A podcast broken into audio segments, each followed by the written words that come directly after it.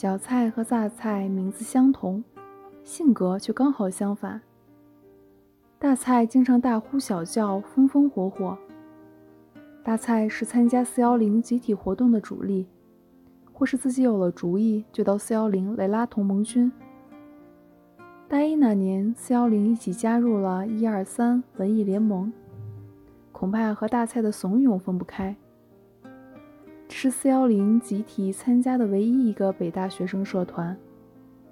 不过不到半年的时间，一二三就在北大学生社团清查中夭折了。我们依旧恢复了先前的无组织生活，而一二三的组织者巷子和大纪，以组织大纪画社而得名，反而被四幺零收编了。四幺零的成员不断增加，集体活动的规模却越来越小。巷子提到的石坊上的告别歌会，我似乎没有参加。但那次深更半夜一起去湖心岛爬树，我却怎么也忘不掉。我们四五个女孩全部在巷子和大吉的帮助下，爬到了脚不能着地的高度。他们俩也随后窜上来。黑暗中有人吟出“鸟宿池边树”，并没有人对“僧敲月下门”，反而有人大声疾呼。北大这么大的林子，什么鸟没有？我们就这样当了一晚上北大鸟人。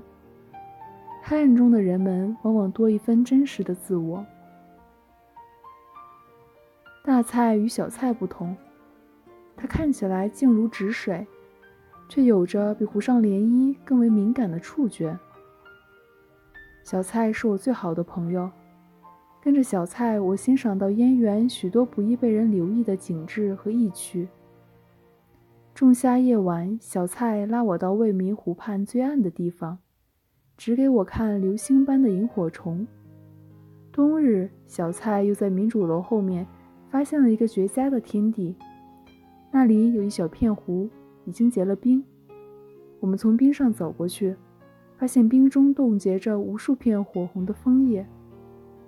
枫叶裹在冰里，显得更加晶莹艳丽；冰裹着枫叶，显得更加冷静而富有生机。我被这凝冻的火和燃烧的冰陶醉了。后来每每想起小菜，我就想起凝冻的火与燃烧的冰。这该是小菜的专利了。